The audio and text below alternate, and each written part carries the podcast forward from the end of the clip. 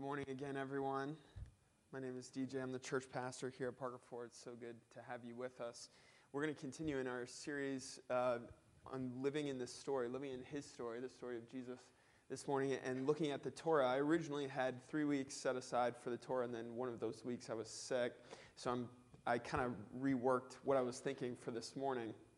But I'm excited. I, th- I think that um, it's going to be a good morning. So I'm going to start in the natural place in the scripture of Acts chapter 7.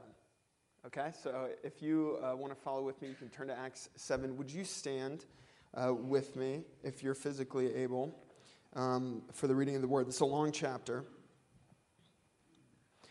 This is uh, right at the beginning of the story of the church in Acts. And um, this is right after the first deacons are chosen, and Stephen is described as a man filled with the Holy Spirit, and he does miraculous works, and he gets in trouble uh, with those in power. So the chapter seven is picking up where he is standing before uh, a court, a trial, and listen uh, to how he preaches the gospel.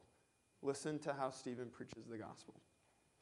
I'm going to read from the NLT because it's a little more dynamic uh, for a passage this long. So this is Acts chapter 7, verse 1. Then the high priest asked Stephen, Are these accusations true? This was Stephen's reply Brothers and fathers, listen to me. Our glorious God appeared to our ancestor Abraham in Mesopotamia before he settled in Haran. God told him, Leave your native land and your relatives and come into the land that I will show you.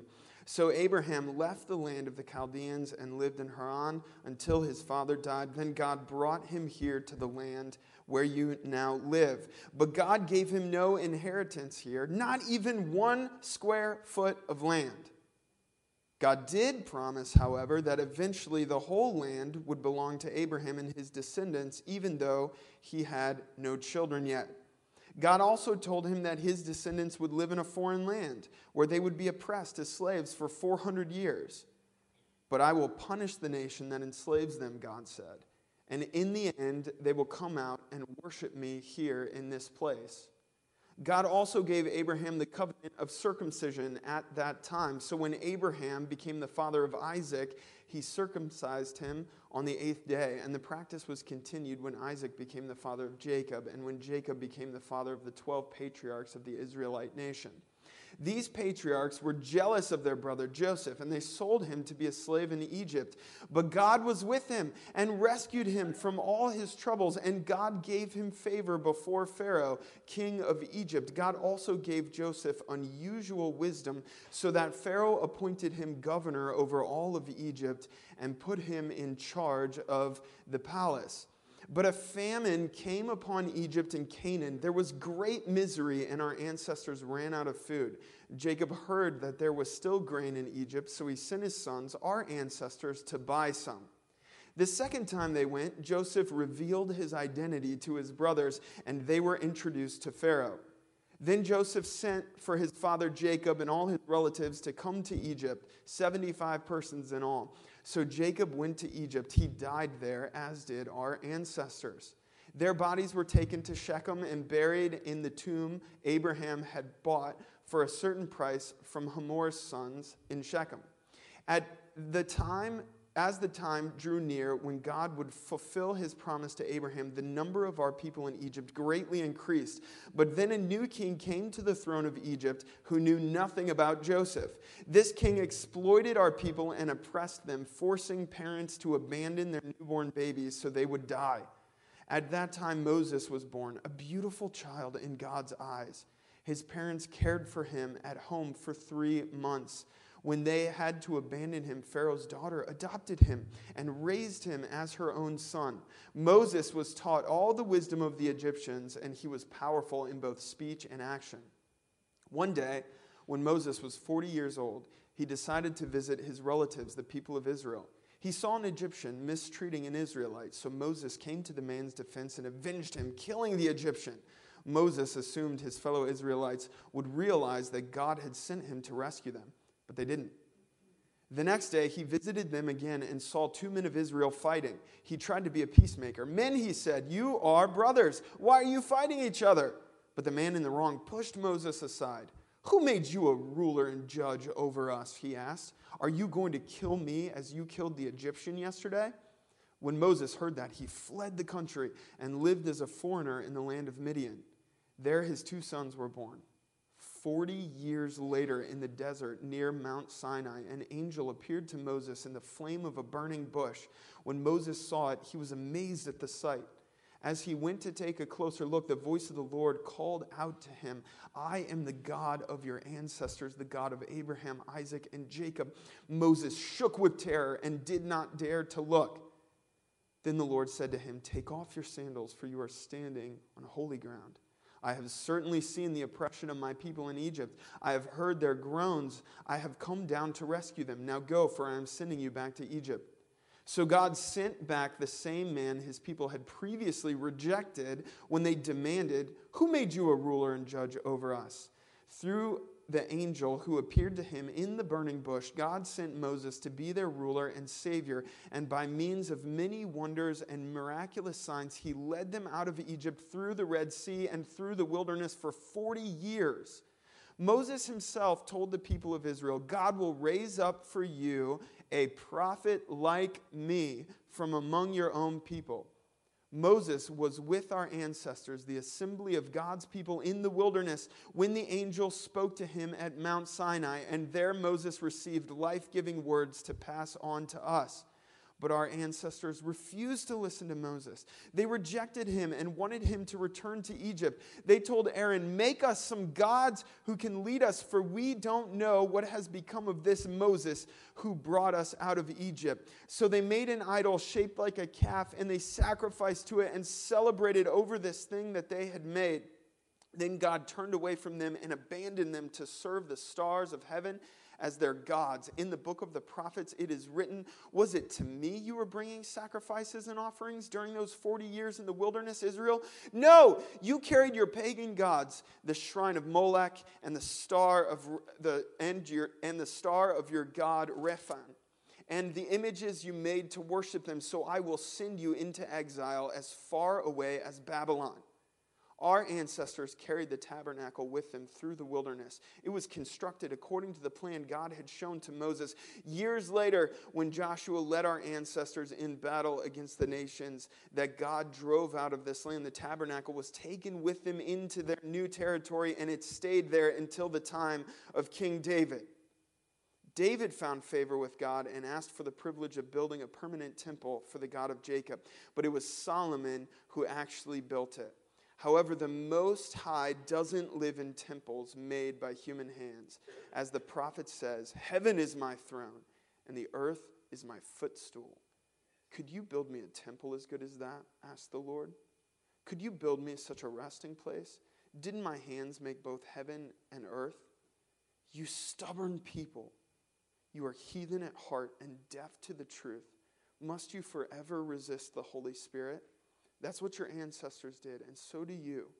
Name one prophet your ancestors didn't persecute. They even killed the ones who predicted the coming of the righteous one, the Messiah, whom you betrayed and murdered. You deliberately disobeyed God's laws, even though you received it from the hands of angels. The Jewish leaders were infuriated by Stephen's accusation, and they shook their fists at him in rage. But Stephen, full of the Holy Spirit, gazed steadily into heaven and saw the glory of God.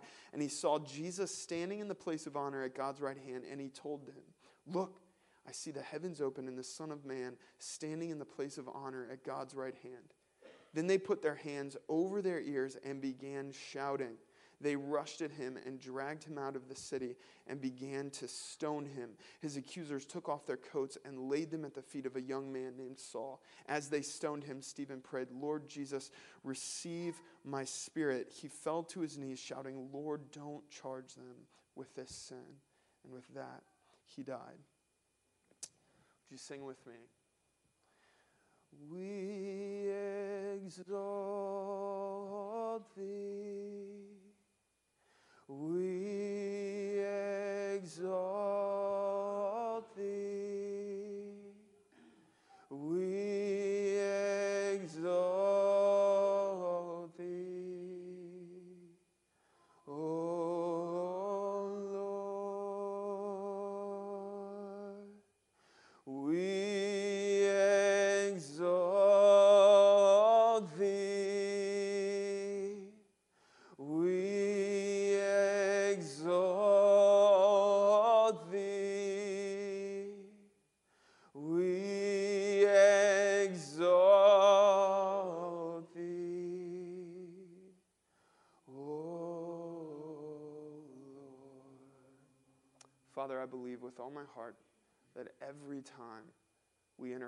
the scriptures and the story of those who have gone before us and the way they point to Jesus, it is meant to lead us to a place of exalting you.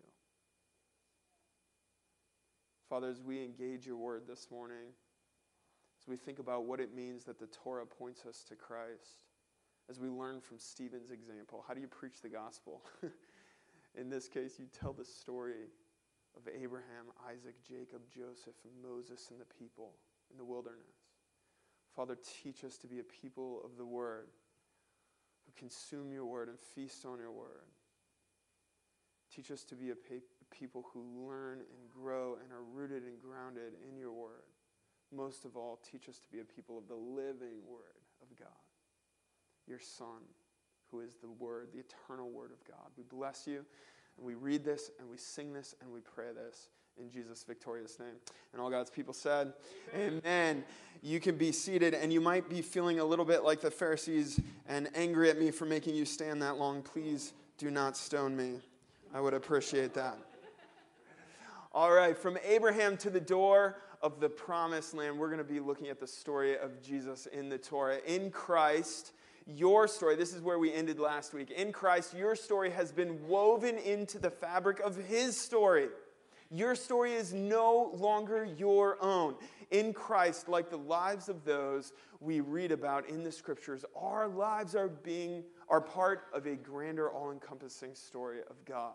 It is the story of his son, Jesus Christ, that is being told in our daily lives. And so, over and over again, what I want to teach throughout this series is as we learn to see the story of Jesus in the scriptures, starting with the Old Testament and then looking at his life through the Gospels, that you can look at your own life and look at the lives of, of those in your life, in, this, in our congregation, those we walk with, and see God at work and see his story at work. Throughout 2020, we're focusing on the life of Jesus as a foundation of this series. We're spending the first several months of the year looking at Jesus in the Hebrew Scriptures. I agree fully with the Bible Project. That uh, I've talked about that. That the Scriptures are a unified story that leads us to Jesus. So when we see the stories of those in the Torah, it leads us to Jesus, and we just saw that, didn't we? In Acts chapter seven, what were those stories meant to point Israel towards? Jesus, the story of God's Son.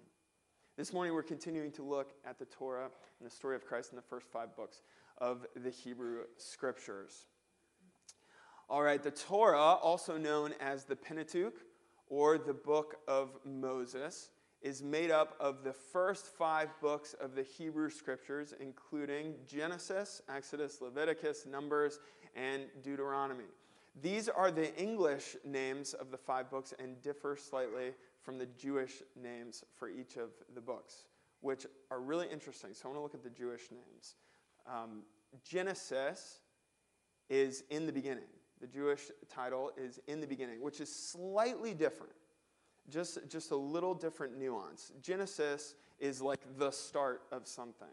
But the Jewish name for it in the beginning means it wasn't actually, when we pick up and read in the beginning God created, it's not actually the first thing that happens. Because long before God created, he was already in perfect relationship with himself. He had already made a plan, he had already seen the cosmos in his imagination. And so, even before he speaks it into creation, God is already existent and already at work. So, I like that. There's a slight nuance there. It's in the beginning, it's our beginning, it's not God's beginning. So, in the beginning. Um, this comes from uh, a rabbi, Manis uh, Friedman. Uh, from time to time, I like to uh, see what uh, rabbinic teaching is on things because they've been studying the Hebrew scriptures, uh, you know, from, from the beginning.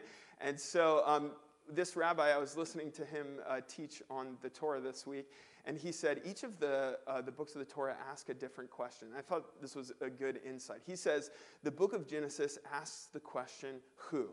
Who is involved in God's work? And so the book of Genesis, one of the main questions is asked is who? So what does the book of Genesis teach us? Who is the cast of char- characters that God lays out? Who is it? In his work in the world. Adam and Eve, so male and female, all humans, and then specifically who? What's that? Yeah, God himself. And then what, which specific human family is he going to initiate his, his uh, work through? Yeah, Abraham, Isaac, Jacob, and Joseph. And by the end of Genesis, the, the people uh, of that family, 75 persons, are in Egypt. So the book of Genesis is asking the question who? Exodus, um, the Jewish name for this book is the names of. The names of. That's the, that's the Jewish name. And it asks the question where? What are, many que- or what are many of the chapters in Exodus once the plagues are done and once they end up at Mount Sinai? You know, the, the real thrust of the book of Exodus, it's exciting to think of it as being all about escaping Egypt, but that's not the point of the book, the core of it. The core of the book is coming to Mount Sinai and meeting with God. The whole point of leaving Egypt was so that they could go and meet and worship God in the way that He was calling them to. So, where are they taught that God's presence resides? Tabernacle, specifically where in the tabernacle? In the Holy of Holies on the mercy seat. On the mercy seat. So, um, in many ways, the, the book of Exodus points us to where, where do we interact with God? We interact with God in the holy place, and according to Exodus, in the tabernacle, and who's allowed in there? High priest once a year? It's very exclusive. Could you and I have gone in there? No. Leviticus, the Jewish name for the book of Leviticus, is called.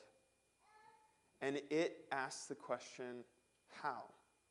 So, what sits right the center two chapters of the book of Leviticus? What's the practice that's initiated there? Do you remember? The what's that? The Day of Atonement. Very good. The Day of Atonement sits at the very center. So, um, what does the Day of Atonement teach us? What, what happened on the Day of Atonement? There were two animals, right? Two goats. This was the day that the, uh, that the priest, the high priest, would have gone into the Holy of Holies. There's two uh, goats. One is killed and sacrificed for the sins of the people. What happens with the other one? It's the scapegoat. It's called the scapegoat, and the priest lays his hands on the goat, right? And he confesses what over it?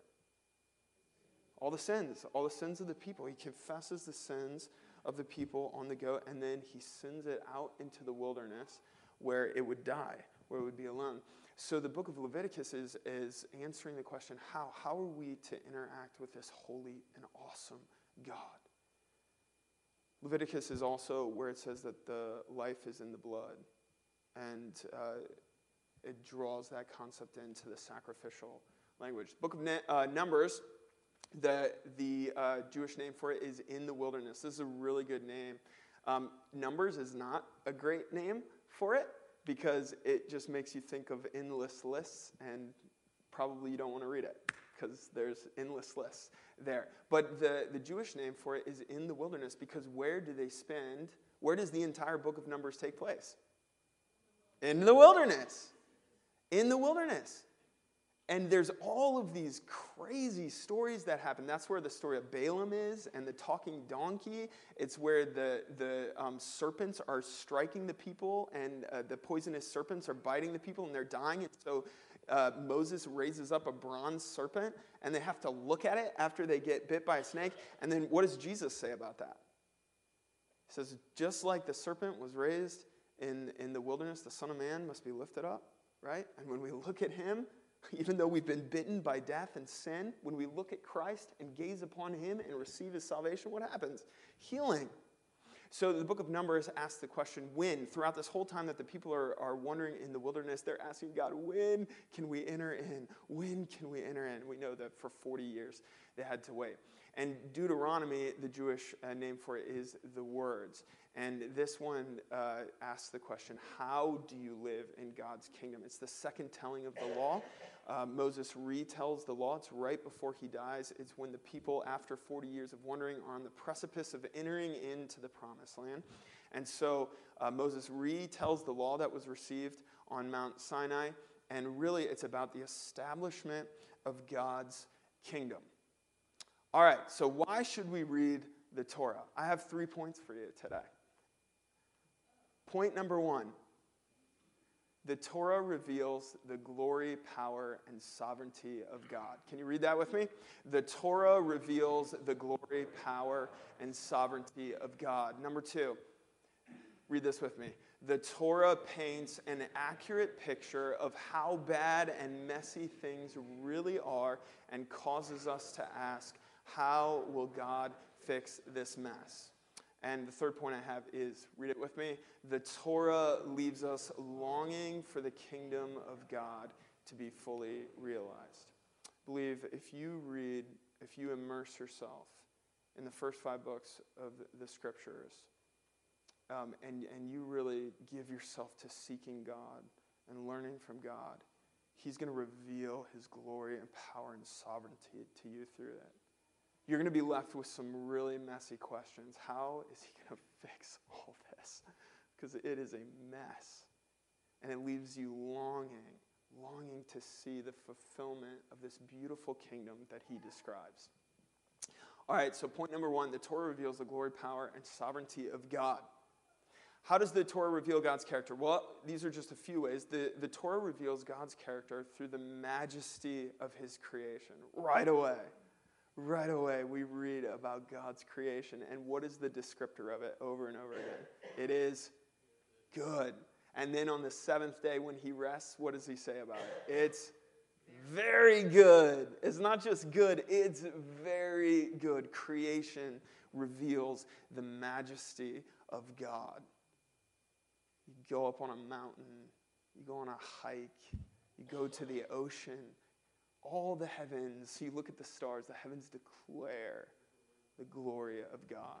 So the Torah reveals God's character through the majesty of his creation. It reveals it through the holiness of God. Right away in the Torah, we see that our God is a holy God. He's not like the other gods. He's not like the gods of Egypt. He's not like the pagan gods that Abraham would have served before God called him. He's not a God that demands child sacrifice, teaches that to Abraham, brings his son up onto the mountaintop, and then says, No, I provide. It teaches that God is totally different. He is El Shaddai, God Almighty, as he reveals to Abraham. He is Yahweh, I am, as he reveals to Moses. So the Torah reveals the holiness of God. It reveals um, that through the Lord's, uh, it reveals God's character through the Lord's patient pers- pursuit of his people. Generation after generation, God is patiently pursuing his people, even as they rebel and reject him. And that's true for us today. Amen? God continues. We just sang it, right? There's no wall you won't kick down, why you won't tear down, coming after me. God patiently and relentlessly pursues his people, and we learn this in the Torah. Um, and we learn about God's character through his faithfully fulfilled promises. Like in um, Genesis, uh, Stephen quotes it in his speech. In Genesis 15, God says to Abraham, Your children will go to a foreign land and be slaves for 400 years. And that happens. It happens in the Torah. God fulfills his promises, but then they'll come out and they'll be led, and God fills, fulfills that promise. Abraham, you'll have a son. He waits 30 years, but God fulfills his promises. And even when the promises seem like they aren't fulfilled, they're fulfilled in Christ, as it says in Hebrews 11, and it lists all the saints. All of these have gone before us and didn't receive what was promised to them, but we have. We are the fulfillment of the promises given to them. We exist in the fulfillment of the promises given to Abraham, Isaac, and Jacob, which is amazing. All right, we also learned, point number two, that the Torah paints an accurate picture of how bad and messy things really are and causes us to ask, how will God fix this mess? Things seem to go from bad to worse. Adam and Eve eat the fruit and are kicked out of the garden, and then their son uh, murders their other son. It escalates quickly. By chapter six, by chapter six, the entire world is in such chaos that God destroys all things through the flood. By chapter 6, things are so bad that it says that there was no one righteous. All men's hearts were completely twisted and, and obsessed with evil and doing evil. And that's the story of Noah and the flood. Abraham is found righteous, but what does he do? He also commits adultery. And he also lies multiple times, and he also doesn't trust God. Isaac plays favorites, which creates all sorts of generational messes. Jacob is a deceiver. I don't know, you read the story of Jacob, it makes me want to punch him sometimes. He's such a punk. He's a deceiver. And he plays favorites with his kids too, which creates a whole nother mess with Joseph. Joseph is really, really conceited. You ever read the beginning of that story and his dreams and how he just gloats over his brothers with those dreams? Man, I know if I were the, his older brother, uh, that'd be hard. Moses commits murder. We just read about that in Stephen's speech. The Israelites continually complain, choose disobedience. Think about the golden calf and many other incidents. And refuse, they refuse, they refuse to enter into the promised land. There's an entire generation that said no to God, saying, Come in to my abundance. We do that all the time. God is saying to us, Come into my abundance. And every time we reject the freedom of Jesus, and the Spirit of God, we are saying no to entering in to his rest. In short, things are really bad by the end of the Torah. With each passing generation, the reader asks, Will the promise be fulfilled? Each generation falls short, but still God works. By the end of Deuteronomy, the people of Israel ready to enter the land, and we are left wondering, is this the moment when things will finally go well? And the answer is no, kind of. No. It stays messy, stays really, really messy. Will the people obey God and build the kingdom? We're left with that question at the end of the Torah. All right, third point. The Torah leaves us longing for the kingdom of God to be fully realized. We're left with a number of kingdom of God questions uh, by the end of the Torah. How will the promised blessing of Abraham spread to the whole earth? How will that happen? Will Israel fulfill the Mosaic covenant? They've already been rejecting it for an entire generation, but will they fulfill it? Will Israel be a kingdom of priests? When God gave the Mosaic law, the covenant, he declared that his people, the Israelites, would be a kingdom of priests. Are they actually going to live that out? Just like the tribe of Levi, the Levites were the priests to the entire nation, so the nation of Israel was to be priests to the entire world. Just like Levites would lead the nation into the tabernacle, into worship of God, so the Israelites as a whole were meant to lead the entire earth into worship of the one true God. Will all the nations be drawn to the true God? All of these questions come when we're asking, uh, when we're reading uh, the Torah. All right, so the Torah reveals the glory, power, and sovereignty of God. How is this ultimately fulfilled? We've been hitting Colossians 1 a lot recently. And in Colossians 1, it says this that Christ is the image of the invisible God. Jesus fulfills this. He is the perfect fulfillment of the character of God. He is the image of the invisible God. The Torah paints an accurate picture of how bad and messy things really are and causes us to ask, how will God fix this mess? God, it says in Colossians 1, God is reconciling all things, both in heaven and on earth, through his Son. How does God address the brokenness and the pain that we're left with in the Torah? Through his Son. And finally, the Torah leaves us longing for the kingdom of God to be fully realized.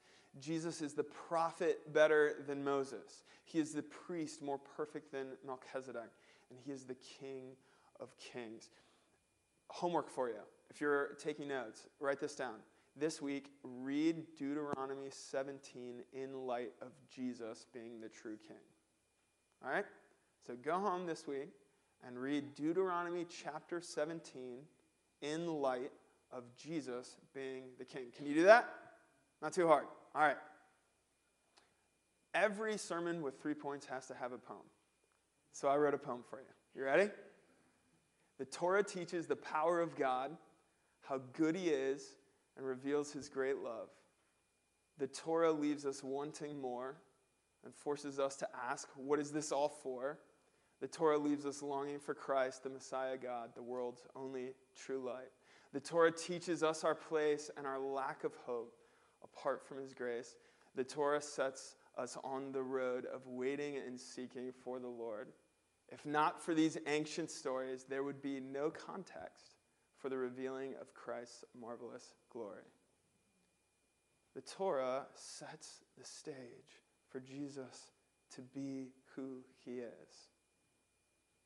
Without it, there's no context for the specific place and time and people he came to. And so, if you want to know Jesus, if you want to serve Jesus, then learn the Torah, learn the scriptures, learn the context of the story.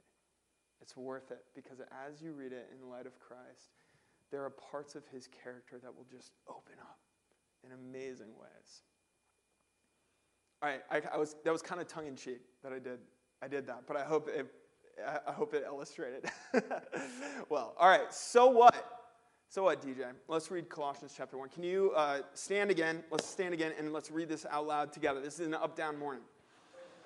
All right, here we go. Colossians chapter 1, let's read it together, starting in verse 15. He is the image of the invisible God, the firstborn of all creation. For by him all things were created in heaven and on earth, visible and invisible, whether thrones or dominions or rulers or authorities. All things were created through him and for him and he is before all things, and in him all things hold together, and he is the head of the body, the church. He is the beginning, the firstborn from the dead, that in everything he might be preeminent. For in him all the fullness of God was pleased to dwell, and through him to reconcile to himself all things, whether on earth or in heaven, making peace by the blood of his cross. And the people of God in this sanctuary clapped and said, Thank you, God, for your son. All right, you can be seated. If you're going to memorize one scripture this year, memorize this one. 2020, if you're going to memorize one, we, more than any other generation in the history of Earth, we have untrained our minds to memorize things. How many phone numbers, current phone numbers, do you have memorized? I've got two mine and my wife's. When I was a kid, when I was like 14, I had like 30 memorized. I know you had more than that. Listen, take the time, memorize this scripture, make it a part of who you are. This is a creed. this, is, this is who Jesus is. See all of life through this filter. Can you do that? All right. In Christ, our lives, not just the Torah, in Christ, our lives reveal the glory, power, and sovereignty of God. Because Christ is the image of the invisible God. And so when we live with Christ and his story is told within us, the glory, sovereignty, power, and character of God are revealed. Messy things, our lives paint an accurate picture of how bad and messy things really are. Amen? Just like the Torah, our lives reveal how bad and they cause us to ask, how will God fix this mess? Have you ever been at that point where you've looked inward and you've said, how can God possibly fix this mess? God is reconciling all things, both in heaven and on earth, everything about you. In Christ, through the blood of the Lamb, God is reconciling you to the Father through his Son. And our lives should leave the world longing for the kingdom of God to be fully realized. Do you ever spend time with someone who's been with Jesus and you want that? Whatever it is that they have, you want that. You want to be like that? I can think of a handful of people in my life that when I'm with them, I want to be like that. I want to walk with Jesus like is how our lives are meant to be. Just like the Torah is meant to leave us hungry for the kingdom of God to be realized, our lives are meant to be that for the world. So that we live with Christ in such a way that you leave your neighbors, your family, those you interact with, your coworkers, hungry for Jesus.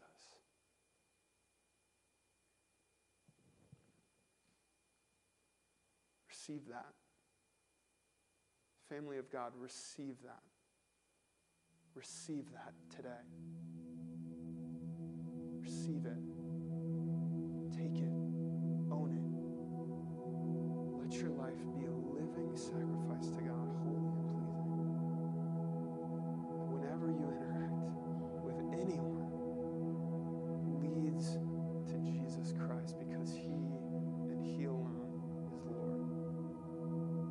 Later in Colossians, it says this, and this is my closing point. Put on then, as God's chosen ones, you are God's chosen ones. So put on them. Get dressed. You wouldn't come out, you wouldn't come to church naked, would you?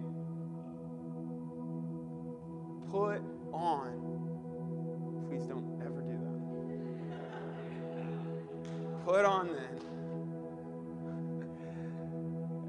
God's chosen ones, holy and beloved, compassionate hearts. What do we put on? How do we get dressed in this family? What's our clothing? Compassionate hearts. Jesus, yeah. Compassionate hearts, kindness, humility, meekness, and patience. Bearing with one another. Bearing with one another. Man, everything about our world right now Don't bear with one another. Disagree with people because they're different than you. No, no, no. Not in here. Not in this family. We bear with one another. Even though we have different views on different things, we bear with one another because Christ sits at the center, not a political party, not a socioeconomic family that we're a part of. That does not sit at the center of who we are. Christ sits at the center of who we are. So we bear with one another. And if anyone has a complaint against another, forgive them. Forgive them. If you have a complaint against your brother or sister, forgive them. Because the Lord has forgiven you.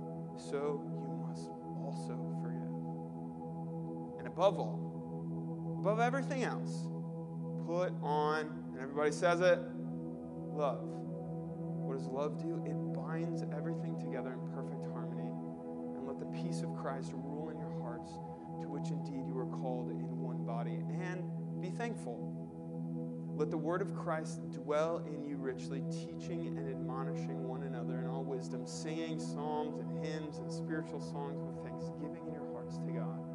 All right, we're all going to read verse 17. And whatever you do, in word or deed, do everything in the name of the Lord Jesus, giving thanks to God the Father through him. Do what? Do some things?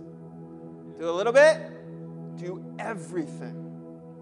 It matters how you talk to your spouse. It matters how you talk to your child. It matters what you consume through the screens you watch. It matters how you spend your money.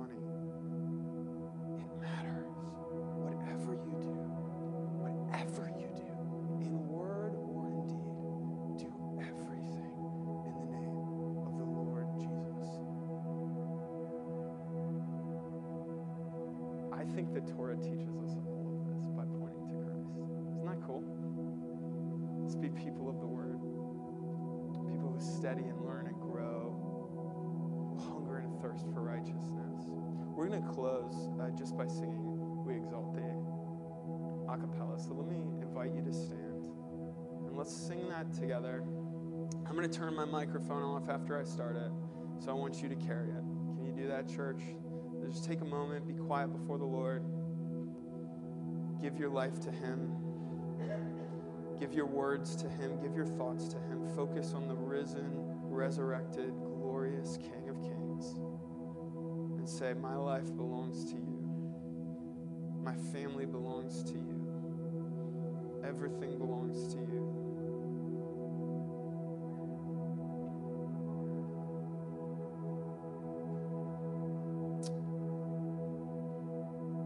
This doesn't make you uncomfortable. I hope you feel this as a loving invitation. Paul wrote to his spiritual son, Timothy My desire is for men in every church to lift their hands in prayer.